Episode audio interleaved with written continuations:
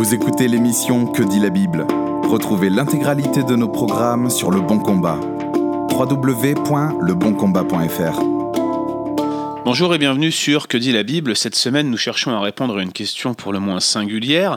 La Bible emploie-t-elle un langage sexuellement explicite? Alors c'est un podcast que j'avais prévu initialement en article et qui euh, a été repoussé maintes fois parce qu'il avait été l'objet de bien des controverses. Je m'explique. Il y a quelques années de cela, Ulysse da Souza Mendes a écrit un article qui est aujourd'hui l'un des plus lus du Bon Combat. Cet article s'intitule Le couple chrétien et les pratiques sexuelles, y a-t-il des limites?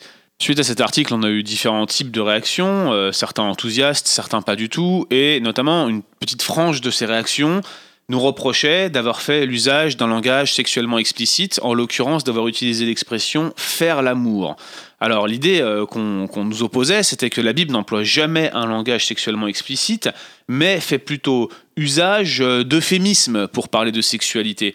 Alors justement, l'idée n'est pas de commenter ces attaques. Déjà, rien que le fait de, faire l'amour, vous voyez, l'expression faire l'amour, c'est un euphémisme en soi. Donc c'est pas le but n'est pas de revenir sur ce qui s'est passé à ce moment-là, mais plutôt de se poser vraiment la question de manière dépassionnée en se demandant mais est-ce que la Bible utilise réellement un langage sexuellement explicite? Alors il y a deux camps en fait. Euh, l'un qui est majoritaire, mais de manière écrasante, qui répond oui, le langage sexuel est parfois très explicite dans la Bible, et l'autre camp qui répond non, le langage sexuel n'est jamais explicite, les allusions à la sexualité ne seraient que des euphémismes. Alors, qu'est-ce que l'on peut répondre à cela? Bien, bien évidemment, moi je me situe dans le camp majoritaire. Oui, le langage sexuel est parfois très explicite dans la Bible. Euh, je vais même ajouter à cela que souvent nos traductions, notamment la traduction second, vont, euh, je dirais, aplanir ce langage, essayer de le, de, le rendre moins offensant à nos oreilles, de manière à ce que les personnes qui lisent le texte ne soient pas autant choquées qu'elles pourraient l'être si elles avaient le texte original en face d'elles. Alors d'emblée, je vous le dis, hein, on, ne va pas aller dans le cantique des cantiques, je ne vais même pas rentrer dans la logique interprétative, est-ce que ça serait spirituel ou pas. Oui, un langage sexuellement explicite, des parties du corps de la femme sont décrites, mais ce texte est tellement l'objet d'un débat sans fin que je préfère qu'on ne l'aborde pas. De toute façon, euh, au, lecteur de se faire une opinion. Hein. Reprenez le texte, hein. lisez-le pour vous-même, et vous verrez bien si ce texte fait allusion à la sexualité ou non. Moi, je voudrais me concentrer sur des textes directs, narratifs, qui se portent sur des pratiques sexuelles, et je voudrais voir si ce sont des euphémismes ou des références directes à la sexualité. Alors, je vais prendre un exemple que vous connaissez bien. C'est la fameuse phrase il alla vers elle pour dépeindre la sexualité. Jacob alla vers sa femme. Vous voyez euh, Ce type de phrase-là, aller vers sa femme, dans l'original, c'est Bo El Ishto. Il entra en sa femme. Je ne pense pas qu'on puisse euh, faire plus explicite pour exprimer une relation sexuelle. Ici, c'est même la notion de pénétration qui est clairement indiquée. Alors, Certains spécialistes le nient. J'ai lu récemment un commentaire de Daniel Bloch qui estime que cette expression fait référence au fait de rentrer dans la tente nuptiale. Ok, ce serait peut-être un euphémisme sexuel dans ce cas-là, mais on ne comprend pas pourquoi euh, la, particule L qui indique la direction en fait du fait de, l'action d'entrée en fait, pourquoi ça se dirigerait vers la femme et pas vers la tente euh, Pour le coup, on aurait un euphémisme qui aurait un double sens qui serait presque un jeu sur les mots. Et, moi, j'ai un peu de mal à comprendre pourquoi il fait cette connexion avec la, l'attente, j'ai souvent l'impression en fait que quand on regarde ce type de passage, les personnes sont choquées et cherchent à esquiver le sens premier. Mais, mais on voit bien ici que l'idée, si on la prend littéralement, c'est bien d'entrer en sa femme, d'entrer à l'intérieur de sa femme.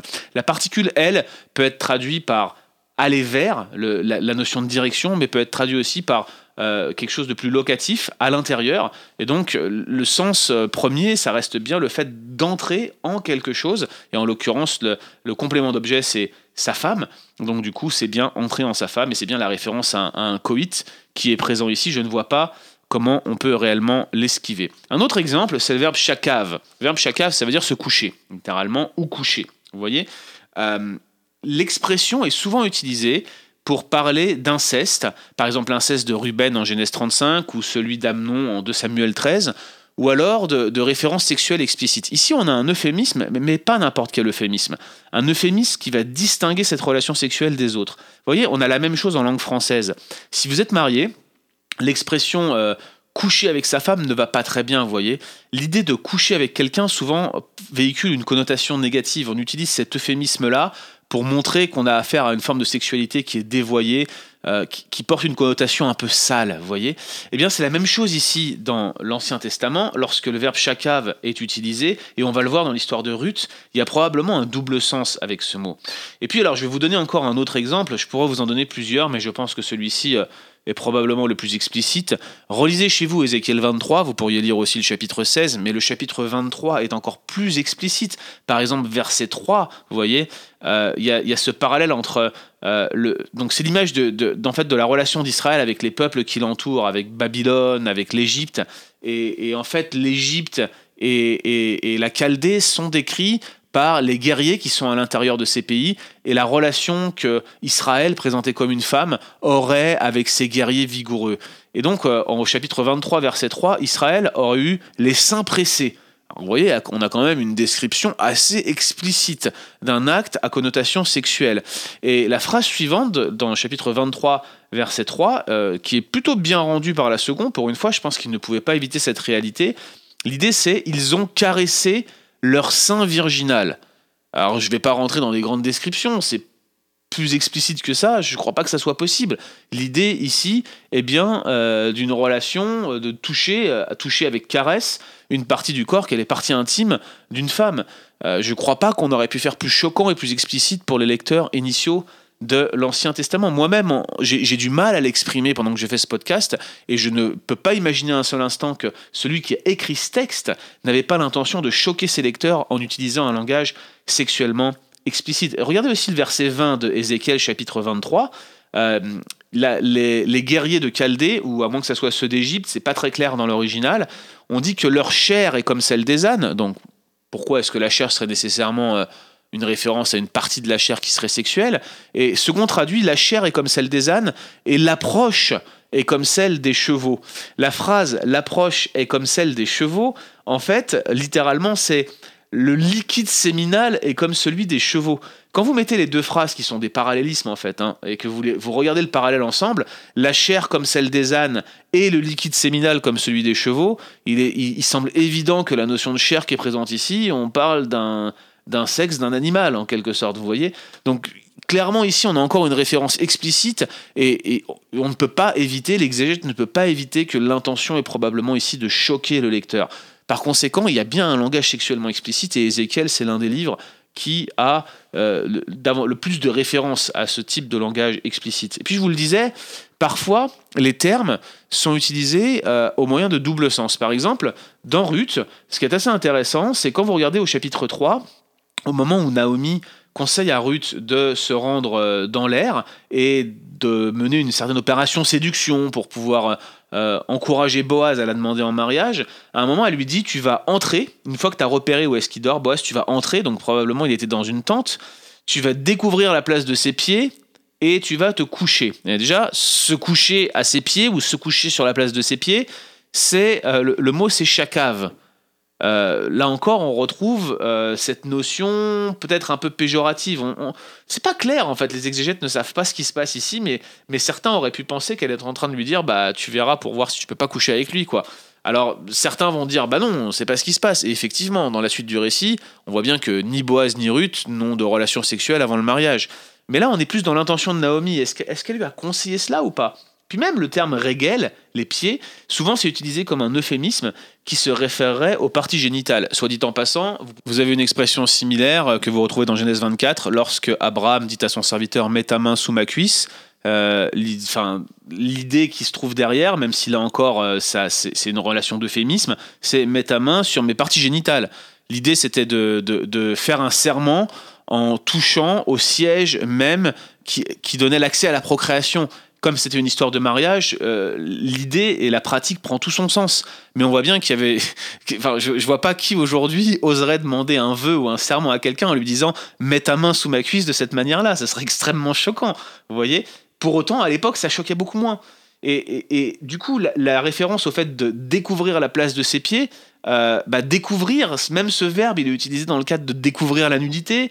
Euh, les pieds peuvent être un euphémisme aux parties génitales. Et puis il utilise le verbe entrer, c'est beau, c'est le même verbe qui est utilisé dans, comme dans la phrase entrer en elle. Et en fait, ici, eh ben, on ne sait pas trop ce qui se passe, mais on a l'impression que, que l'auteur, volontairement, du livre de Ruth, il emploie des termes qui peuvent avoir un double sens. Et on dirait qu'il joue un peu sur l'ironie, en fait, de sorte que, que les premiers lecteurs, ils ne pouvaient pas ne pas se dire oula mais qu'est-ce qu'elle est en train de proposer Naomi? C'est pas clair en fait, c'est pas clairement sexuellement explicite, mais il y, a une forme de double sens. Et on le comprend très vite, c'est qu'en fait l'auteur qui, est, qui, qui, dans le livre de Ruth, se plaît à faire des parallèles intertextuels extrêmement riches, l'auteur fait un parallèle entre la stratégie de Naomi et celle des filles de Lot qui ont couché avec leur père à la suite de la destruction de Sodome et de Gomorre en Genèse 19, mais aussi à la stratégie de Tamar en Genèse 38 qui va se déguiser en prostituée pour pouvoir obtenir une descendance de son propre beau-père. Et le parallèle, il est évident à la fois dans les termes et dans les attitudes, de sorte que cette espèce d'ironie, ou plutôt ce double sens, avec une connotation sexuelle un peu cachée, est entretenu. Ce genre de langage nous choque, c'est tout à fait raisonnable qu'il nous choque, on n'aime pas les allusions sexuellement explicites, on a raison d'essayer de les éviter, néanmoins il y avait probablement dans le texte une réelle volonté de choquer, et ce n'est pas étonnant qu'il y ait une volonté de choquer les lecteurs pour attirer leur attention. Certains auditeurs objecteront peut-être qu'en Éphésiens 5.3, il est écrit que euh, l'impudicité, qu'aucune espèce d'impureté et que la cupidité ne soit pas même nommée parmi vous ainsi qu'il convient à des saints. Donc, par conséquent, le fait même que j'ai enregistré ce podcast en parlant explicitement de pratiques sexuelles, j'ai parlé, j'ai utilisé le mot coït malheureusement, euh, j'ai décrit les termes qui sont utilisés dans la Bible. Peut-être alors j'aurais euh, transgressé le principe qui est indiqué en, en Éphésiens 5.3, euh, mais je ne crois pas que c'est ce qui soit en jeu ici. En fait, l'idée n'est pas euh, de développer une culture de la bouche chaste et des oreilles chastes, pour reprendre une expression française, c'est-à-dire des oreilles qui n'entendraient rien, qui puissent les choquer, une bouche qui ne prononcerait rien, qui puisse choquer. Euh, l'idée, c'est, enfin, faut appeler un chat un chat, si vous voyez ce que je veux dire. Euh, le texte n'est pas en train de nous dire qu'on ne doit pas nommer les choses telles qu'elles le sont. D'ailleurs, FF euh, Bruce, dans son commentaire, dit regardez ces, versions de la Bible qui refusent d'appeler pornéia par ce que c'est, c'est-à-dire de la débauche, et qui continuent à parler de non-chasteté, hein, un terme qui, ne faisait de mal à personne, entre guillemets. Mais l'idée qui est présente ici, c'est plutôt de de ne pas parler avec détail et insistance, de ne pas commenter des pratiques qui soient aussi immondes. On peut parler de sexualité, on peut être clair quant à la sexualité, on peut s'exprimer clairement aux personnes auxquelles on parle, mais il ne s'agit pas d'en faire un sujet de conversation ou même un sujet de plaisanterie. L'idée, c'est que ce type de sujet ne, ne, doit pas accaparer nos pensées et par conséquent ne doit pas accaparer nos conversations. Bien évidemment, un pasteur qui, qui, rencontre un homme et avec lequel il doit parler de sexualité utilisera un langage explicite, cela va de soi. Je me souviens, il y a quelques années, j'ai fréquenté une église euh, dans laquelle un homme était venu parler euh, sur le sujet de Sodome et Gomorre, si ma mémoire est bonne, et donc avait prononcé le mot homosexuel des personnes de l'église avaient été choquées, il avait été le voir à la fin et lui avait dit mais comment vous pouvez prononcer le mot sexe dans une église? Ne dites pas le mot homosexuel, utilisez le mot inverti. Et moi ça m'avait frappé, je vais vous dire pourquoi, c'est que le mot inverti, je ne le connaissais pas. Je connaissais que le mot homosexuel, ça m'avait frappé qu'il y ait un, autre mot qui puisse encore atténuer le sens d'un mot qui, pour moi n'était absolument pas choquant. Alors, vous voyez, il y, a une idée de, de préserver sa bouche, de préserver ses oreilles, mais ne faisons pas dire au texte d'Éphésiens 5.3 plus qu'il ne dit, il ne s'agit pas de ne pas utiliser un langage sexuellement explicite, mais plutôt d'en faire l'objet de conversations récurrentes. C'est ça l'idée qui se trouve derrière. Notez d'ailleurs que ce n'est pas que la sexualité qui est mentionnée comme type de vice, par exemple la cupidité est au nombre des choses qui ne devraient même pas être nommées chez les saints. Donc il ne s'agit pas de ne pas nommer un chat un chat. Je terminerai en vous rappelant l'attitude de la femme euh, qui était connue comme une pécheresse dans la ville de Naïn, que vous retrouvez dans Luc chapitre 7 à partir du verset 36. C'était cette femme qui est rentrée dans la maison du pharisien, de Simon le pharisien, et qui va s'approcher de Jésus, va mouiller ses pieds de ses larmes, ce qui était extrêmement choquant pour les juifs pharisiens qui étaient très préoccupés par la notion de pureté rituelle. C'était un liquide corporel qui s'écoulait sur les pieds de Jésus, qui va essuyer ses larmes avec ses cheveux d'une manière très choquante. Elle avait détaché ses cheveux. Dites-vous que dans le contexte de l'époque, détacher ses cheveux dans la maison d'un pharisien, dans un repas formel tel qu'il nous est décrit dans Luc 7, ça revient au fait de voir un dimanche matin une femme rentrer topless dans votre assemblée. C'était choquant. Et le, le, le, narrateur, Luc, qui dépeint cette scène, nous raconte une scène choquante. Mais elle ne s'arrête pas là. Elle embrasse les pieds de Jésus. Vous voyez? Quel choc c'est pour ça que Simon immédiatement se dit si cet homme était prophète, il aurait su qui et de quelle nature est cette femme, il saurait que c'est une pécheresse. C'est la réaction immédiate qu'il a en voyant cette femme, comment elle se comporte. Je ne vais pas commenter le passage, je veux juste relever le fait que Jésus n'a absolument pas agi de la manière dont Simon l'attendait. Et il a laissé en connaissance de cause cette femme le toucher et lui embrasser les pieds, fracasser une jarre de parfum sur ses pieds qui devait coûter extrêmement cher, ce qui était aussi très choquant pour les pharisiens qui, dans Luc, nous sont présentés comme amis de l'argent. Et donc du coup, l'idée qui se trouve derrière ici, c'était une idée de choquer volontairement des personnes qui s'étaient mis des barrières chastes sur leurs yeux, sur leurs oreilles, sur leur bouche, tout en continuant à être plein de rapines à l'intérieur.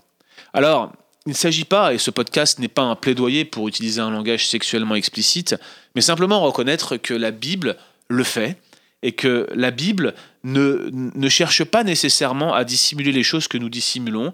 Quand elle parle de sexualité, elle le dit franchement.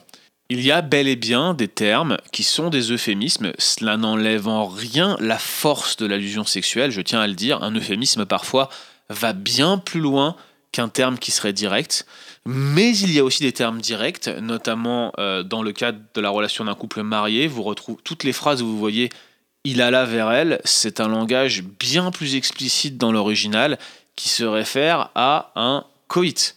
Vous ne pouvez pas esquiver la réalité de cette phrase. Par conséquent, nous devons reconnaître le fait que la Bible emploie un langage explicitement sexuel et parfois elle le fait pour nous choquer.